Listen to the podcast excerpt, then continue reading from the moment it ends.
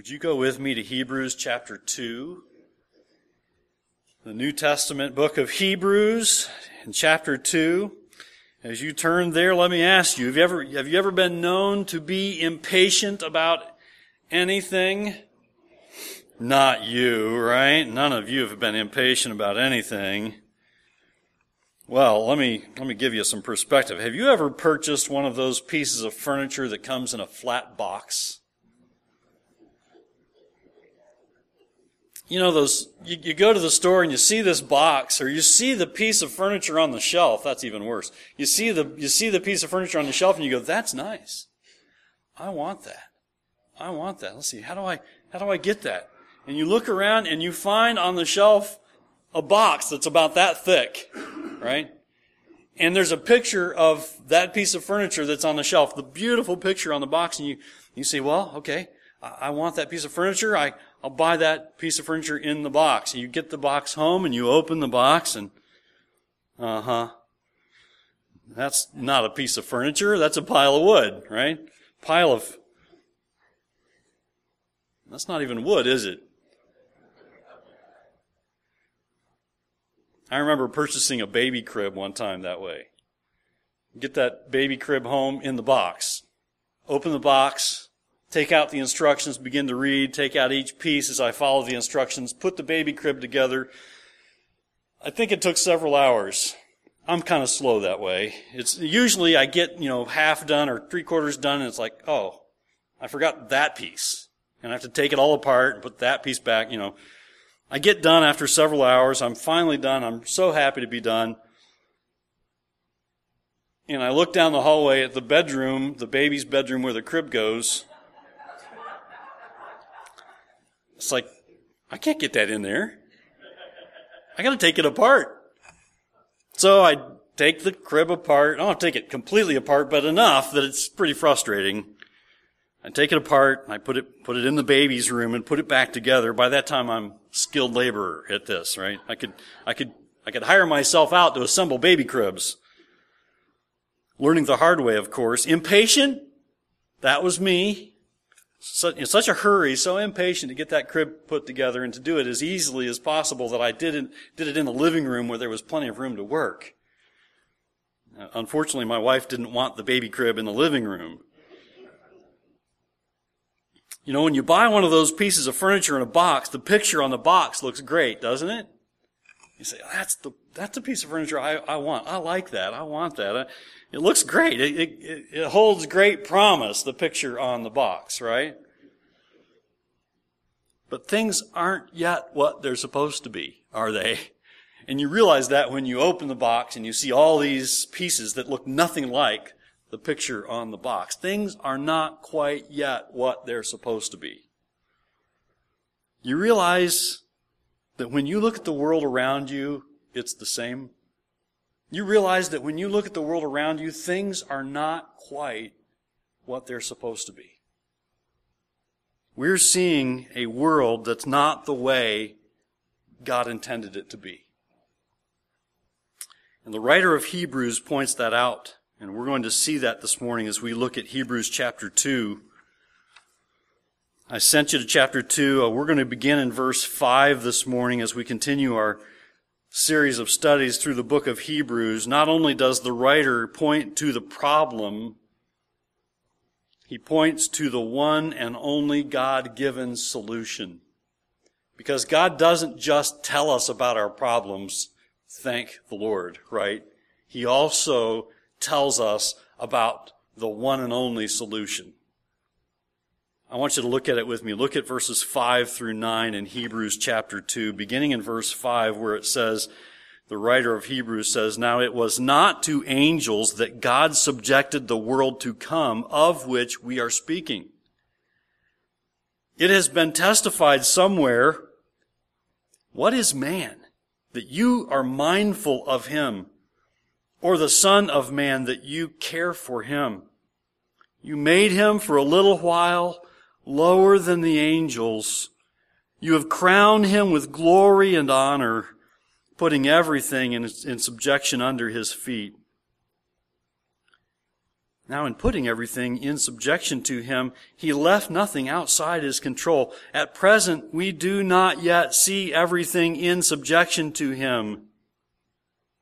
And verse 9 says, But we see him who for a little while was made lower than the angels, namely Jesus, crowned with glory and honor because of the suffering of death, so that by the grace of God he might taste death for everyone.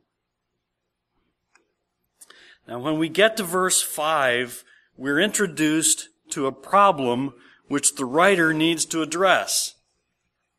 Some would hear what the writer of Hebrews had declared in chapter 1.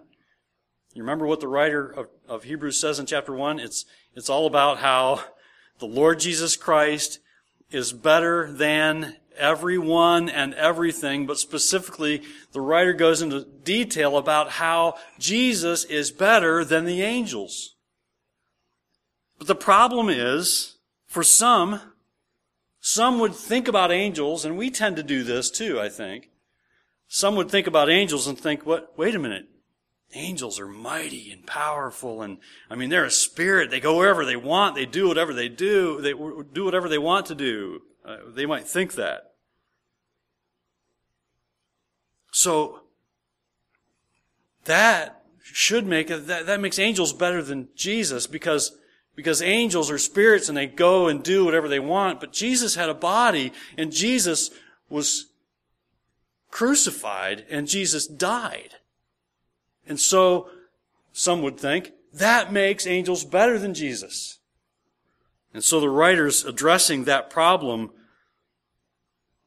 We saw it in chapter one. Angels are not better than Jesus. Why? Because, as the writer makes clear in Hebrews chapter 1, angels worship and serve Jesus. You see, you see, see, Jesus is the creator. Angels, created beings. The Lord Jesus Christ, not created, okay? God showing himself in human flesh. That's Jesus. Jesus was there at creation we saw it in chapter 1. Angels worship and serve Jesus. They are ministering spirits and they don't do whatever they want. Okay?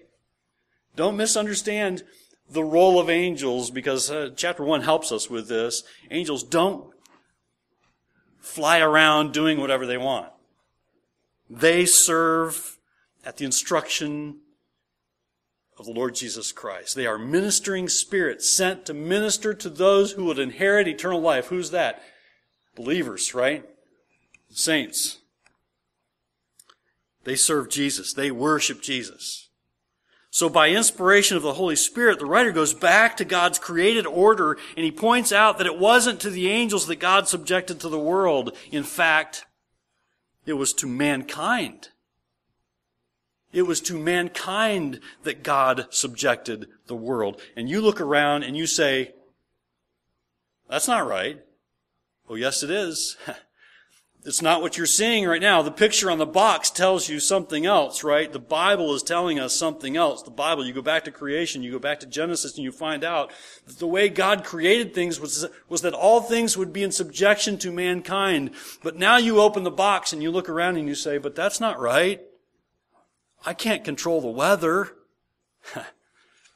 because if we could, right, we wouldn't be shoveling snow.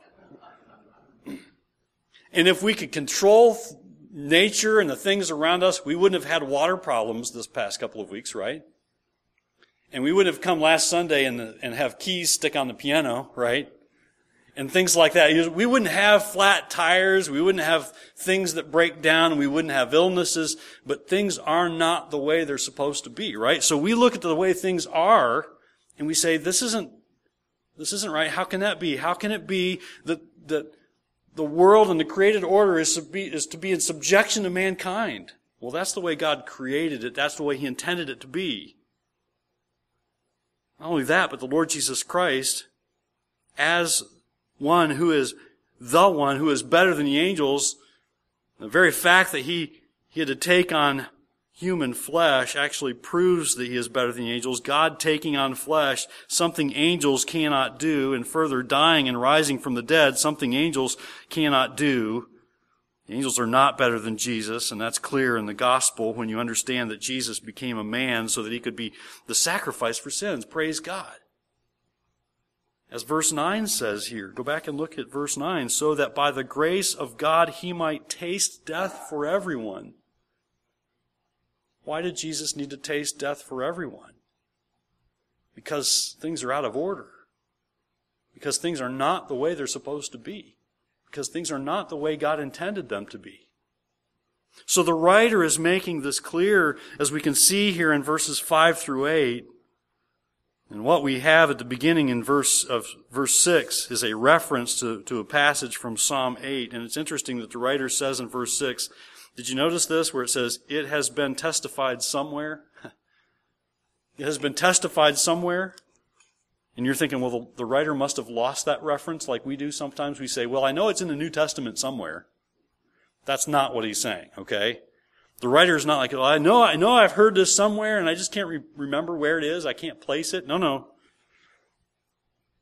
That's not what the writer is saying. It's not like he can't remember where the passage come from, comes from. Think about this. It's, it's that he doesn't want to draw attention to the one who wrote it. He wants to keep the attention on Jesus Christ. Okay, so he says, this is kind of subtle. Don't worry about who wrote it. The, don't, don't worry about the human hand that penned what God told him to write. Remember Jesus, because we see Jesus here, okay? What we have at the beginning of verse 6 is a reference to this passage from Psalm 8. And so look at it again, verse, in verse 6. What is man that you are mindful of him, or the Son of Man that you care for him? You made him for a little while lower than the angels. You have crowned him with glory and honor, putting everything in subjection under his feet. Now, don't get distracted by this, but think about who the writer was. Okay, the writer was likely David. And if you can imagine David going out into the great, you know, the dark, vast, star-filled night sky, looking up and being overwhelmed with how small he was and how great God is. And by inspiration of the Holy Spirit, he says this, what is man? That that you are mindful of him, or the Son of Man, that you care for him. You made him for a little while lower than the angels. You have crowned him with glory and honor, putting everything in subjection under his feet. David, overwhelmed by the fact that God would choose to include little old mankind in his plans for the universe, making mankind for a little while lower than the angels. Now, what does that mean? A Little while lower than the angels? Warren Wiersbe explains when he says, God made man a little lower than the angels for literally for a little while lower than God. The suggestion seems to be that Adam and Eve were in a period of probation. They were not created to remain less than God. And had they refused to sin, they would have ultimately shared God's glory in a wonderful way Satan knew that they would be lower than, than God only for a little while, so he hurried and promised them glory ahead of time. Sin came into the human race and robbed Adam of his earthly dominion. He ceased being a king and became a slave. That is why verse 8 says, and look at verse 8 again, at present we do not yet see everything in subjection to him. And that's why when you look around at the world that you live in, you realize that, that things in this world are not quite right. You see it when you watch the news, don't you? You see it when you read the paper, if you still do that. Or you read news on the internet, if you do it that way. You see it when you get a bad report from your doctor, one you didn't want. You never want a bad report from your doctor, do you?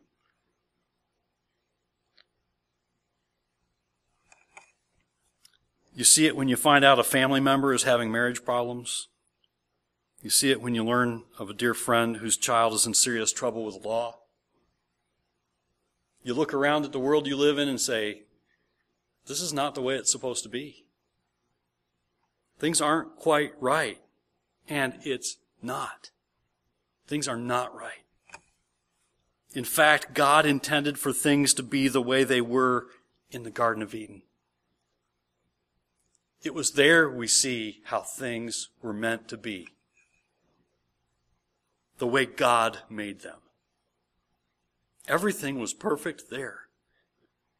God had given man dominion over the earth. God had made man to rule over it all. We hear this in Genesis chapter 1. Listen to verses 27 and 28. So God created man in his own image. In the image of God, he created him. Male and female, he created them. And God blessed them. And God said to them, be fruitful and multiply and fill the earth and subdue it and have dominion over the fish of the sea, over the birds of the heavens, over every living thing that moves on the earth. Have dominion. Subdue it. But then Adam sinned.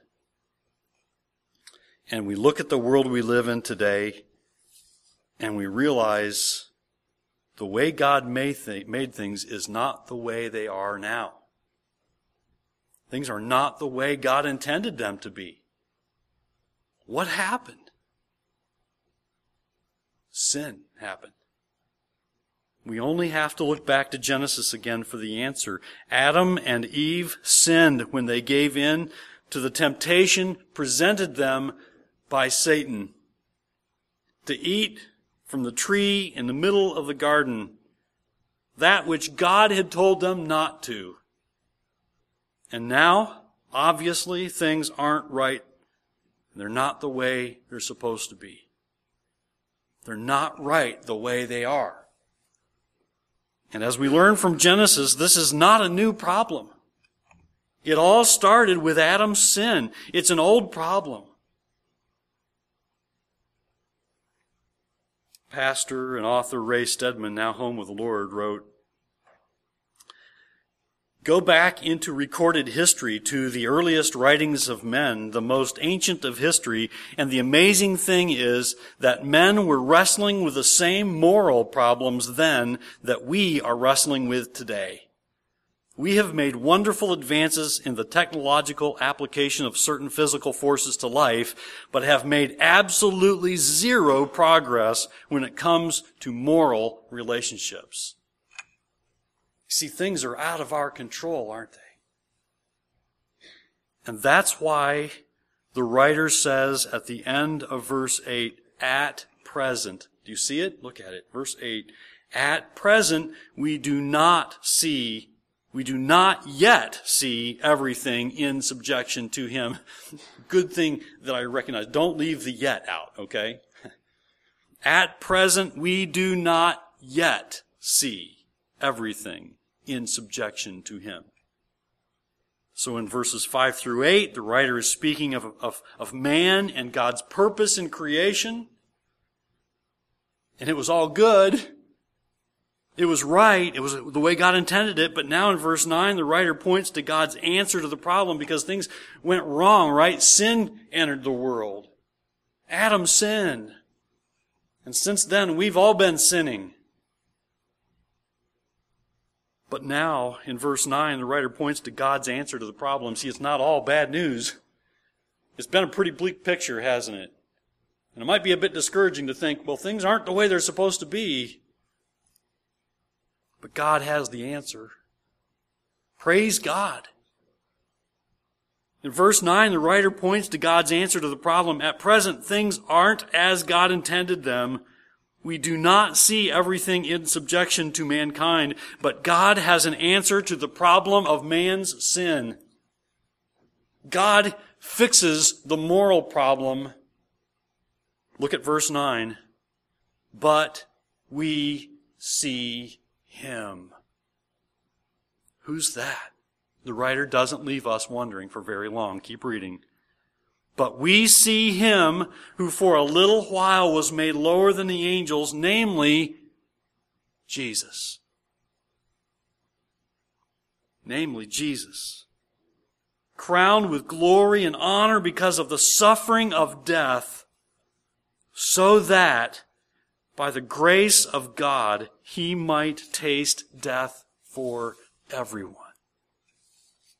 You see, when you realize things aren't as they should be, what do you do? Well, most of us begin to look for help somewhere, don't we? What do you do when your car breaks down? Well, some of you are mechanics, and so you haul it back to your house and you fix it, right? If you're like me, you try to fix it. And then you call a mechanic, right? Or if you're like my family, I think I'm, I'm the most uh, computer literate person in my extended family because it seems like my brothers and my, my parents and, and my in laws, everybody calls me, Kevin, how do I fix my computer? And I'm happy to help, but when my car breaks down, I can only do a few things, right? So what do I do? I call somebody for help. What do you do when you need help?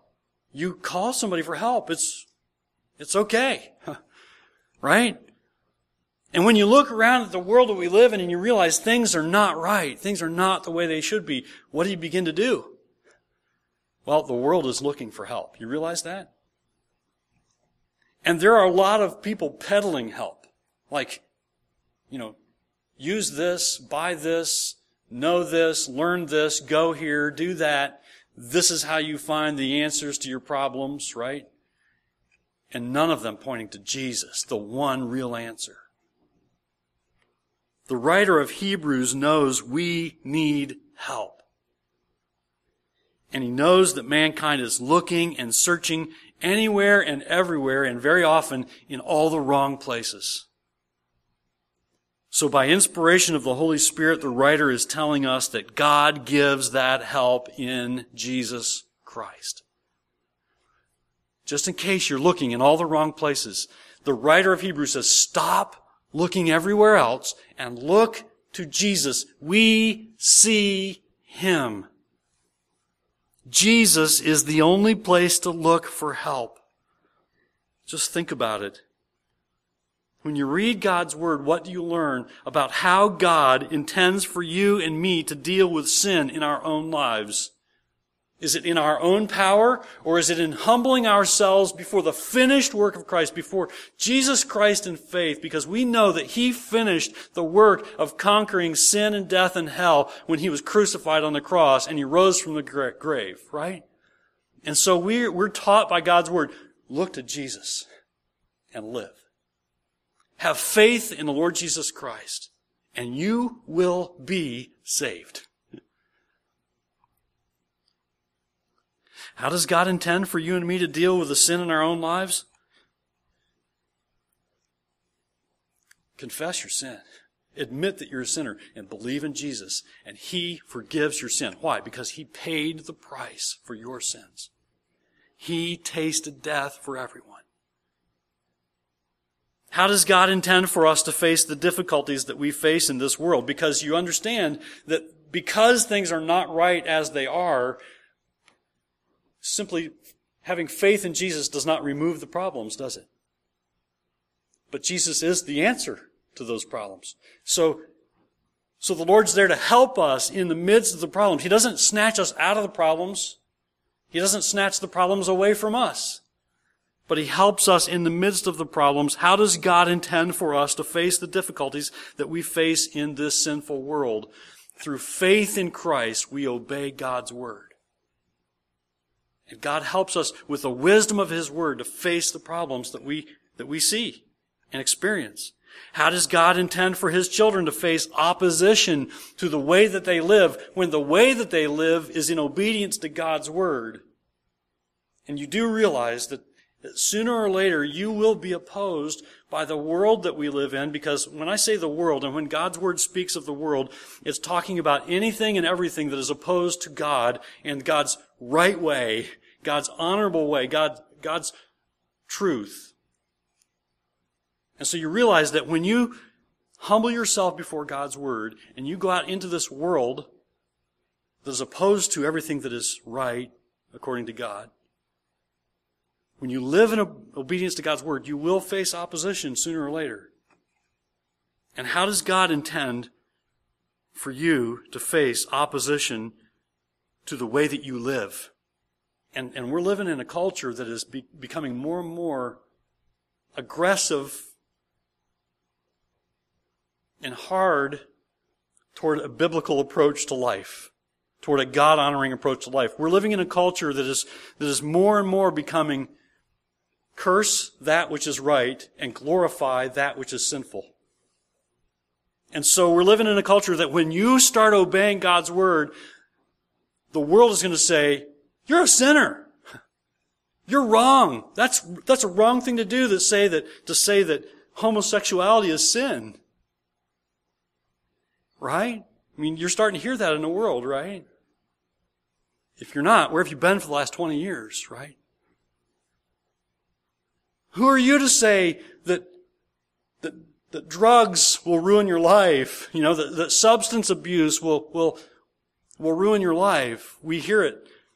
Sad, it's a sad thing when I hear our president say that things like marijuana are no different than drinking.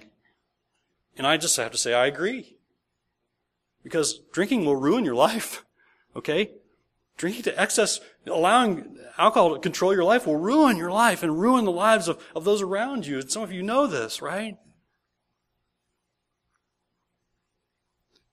When in a culture, when you take God's word and you begin to live by the truth of God's word, you're going to find that you're going to get pushed back. How does God intend for you to live in a culture that says righteousness is wrong and sin is right? And please don't think that just because I named a couple of things, those are the only things that are a problem, right? We have a lot of problems in this culture, right? A lot of things that God's Word addresses. There's lust, right? There's the sin of, of the way we think, the way we can think in our, in our minds, the way that we think about people and, and the way that we speak about people, that, that too can dishonor God and is a great and grievous sin and can ruin the lives of, of those who should be honoring Christ. How does God intend for His children to face opposition to the way that they live when the way that they live is ordered by the Word of God? Through faith in Christ because we see Him. Through faith, we see Him. And we know that God the Spirit has taken up residence in us to help us live by faith. In fact, tonight we're going to come back. We're going to talk about the ministry of the Holy Spirit in the life of the believer. I encourage you to come back and, and let's, let's dig into God's Word about what the Bible says about the ministry of the Holy Spirit in God's people. How does God expect His children to deal with opposition to the way that they live when the way that they live is, is ordered by the Word of God because you're submitting to God's Word by faith? Through the work of the Holy Spirit, by obedience to the Word, you look to Him because you see Him by faith. You see, the writer of Hebrews says, But we see Him. Now we see Jesus. How do we see Him? By faith. Sounds strange if you're an unbeliever, but if you know Christ, it's not strange. If you've trusted in Jesus Christ, He makes Himself known in your heart. And we have to admit, as believers, that's a supernatural work. Praise God, He makes Himself known to those who put their trust in Him.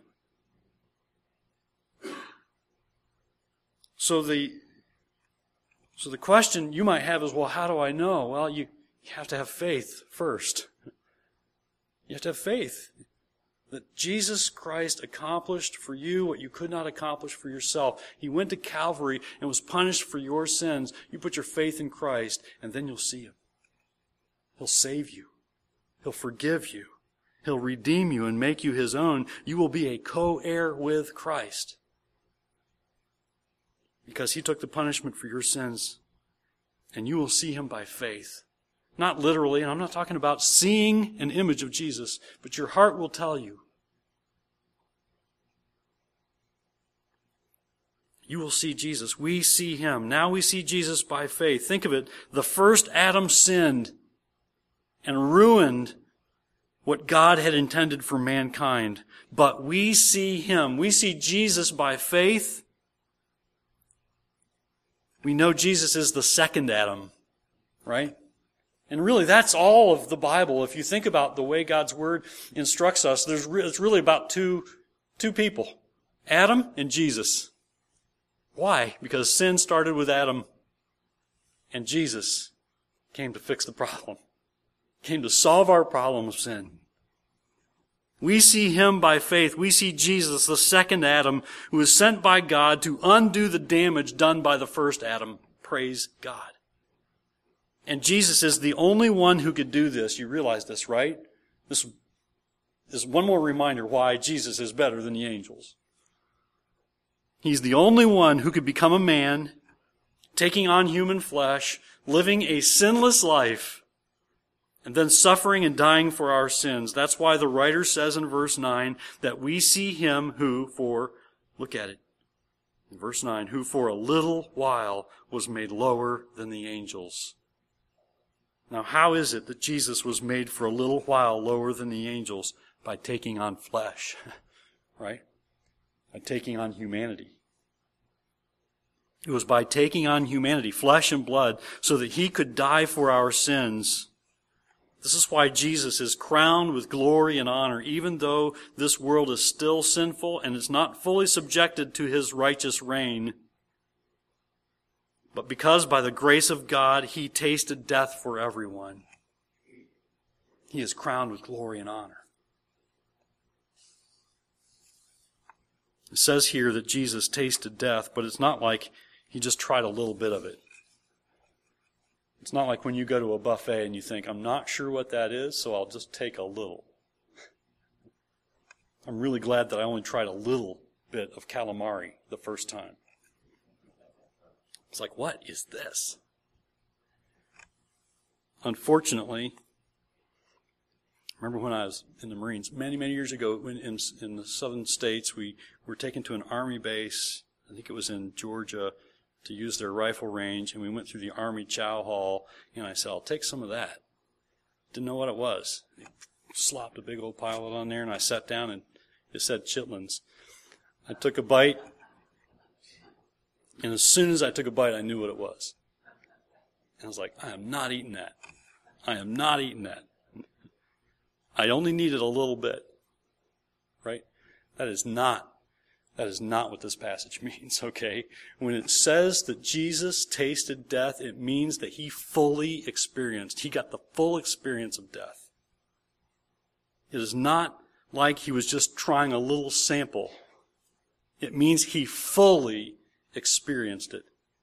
And it says that he fully experienced the suffering and shame of death for everyone. Now, when you see that he did that for everyone, you think, well, does that mean that everybody's going to be saved? Well, if you know God's word, you know that that's not true.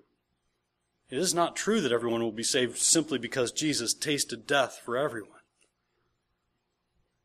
Jesus says, in fact, of salvation from sins in Matthew 7, listen to verses 13 and 14, enter by the narrow gate. For the gate is wide and the way is easy that leads to destruction, and those who enter by it are many.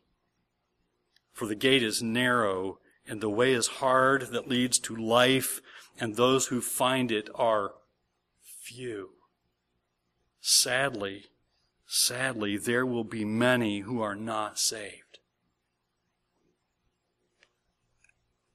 So when the writer of Hebrews says that Jesus tasted death for everyone, what it means is that Jesus' death and resurrection is completely sufficient to save all those who put their faith in Christ. Completely sufficient. All who look to Jesus with faith in Him will be saved. Because His death satisfies God's judgment for their sins. His death is completely sufficient to save all who put their faith in Him. Are things the way they're supposed to be in this world? Absolutely not. But God tells you, and God tells me today to look to His Son in faith. We see Him. We see Jesus. Look to His Son and live. Look to Jesus Christ in faith and live. Have you done that? Have you done that? Have you looked at Jesus in faith? Have you believed in Jesus Christ? If you have, you have been forgiven your sins. Praise God. And you have been sent the Holy Spirit to indwell you and help you as you read and obey God's Word. Praise God. You see, God graciously sent His Son to make everything right again. And even though we still don't see everything the way God ultimately intends it, we need to remember that God is still in control. And all things are being sustained by the Lord Jesus Christ. And one day, says Philippians 2:10, at the name of Jesus, every knee will bow. In heaven and on earth and under the earth, and every tongue confess that Jesus Christ is Lord to the glory of God the Father. And because of this, all who trust in Jesus will reign with him. All who put their faith in Jesus Christ will reign with Christ. Why? Because we are co-heirs with Christ. The answer to the world's problem, and the world has one major problem, and it's sin. The answer to the world's problem is Jesus and faith in Him. Have you trusted in Him? You realize you can do that right where you sit today. Tell God in prayer, I believe in your Son. I believe in Jesus. I put my faith in Him. I confess that I'm a sinner. And what will God do? Through Christ, He saves you. Praise God. Have you trusted in Him? Don't delay. And believer, If you put your faith in Christ, are you living by obedient faith daily because you see Jesus? You know that Jesus is at work in you through the work of the Holy Spirit and by the power of His Word. And you realize that, that salvation for, for your sins was accomplished at Calvary. And yet you aren't you aren't fully saved yet in, in, in so many words, so to speak, right? Because you're still here on this fallen earth. You're thinking, well, wait, I'm not in eternity with Christ yet. That eternal hope is yours. That eternal promise is yours. Praise God, right? You are saved eternally, even though you live in this fallen world. So look to Jesus every day. It's not like you need to look to Him to keep you saved. He keeps you. He saves you through faith in Christ, that is finished. But daily you need to look to Christ. Because through faith, as you take in the truths of God's Word, as you walk in obedience to God's Word, God will encourage your heart and He will show you Christ. You will see Him as you serve Him, as you honor Him, as you obey Him, as you seek to make Him known with your life and with your witness. Are you living by obedient faith daily because you see Him? You see Jesus. Let's pray. Our precious Heavenly Father, we do thank you and praise you for the Lord Jesus Christ. We thank you that we can look to the Lord Jesus Christ and be saved. And we praise you that just as we see in our passage today, we see him who for a little while was made lower than the angels, namely Jesus, crowned with glory and honor because, because he tasted death for everyone, because of the suffering of death, so that by your grace, God, he might taste death for everyone. Lord, I pray, help us. Will you help your children, Lord, to see Jesus every day? To realize that the Lord Jesus is at work in us. helping us to grow in likeness to Him, helping us to grow in obedience to your word, helping us to honor and obey you, though we may be opposed in this world, because we see Christ. And we know that the price was paid for our sins, and that is finished, and we're His. And we look forward to that eternal reign with Christ because we are co heirs with Christ. And we anticipate that day when, when you call us home. But until then, Lord, help us to live by faith. Help us to honor and glorify you in this world in which we live so that those around us might find the narrow gate and be saved. Oh God, help us to obey you and honor and glorify you with our lives and, and give us opportunities that we might testify of your goodness to us and tell others of, of your good word, your glorious truth, the gospel of Jesus Christ. And Lord, I pray you know our hearts. You know the situation of each person here. And if there are unbelievers in our midst, you know it.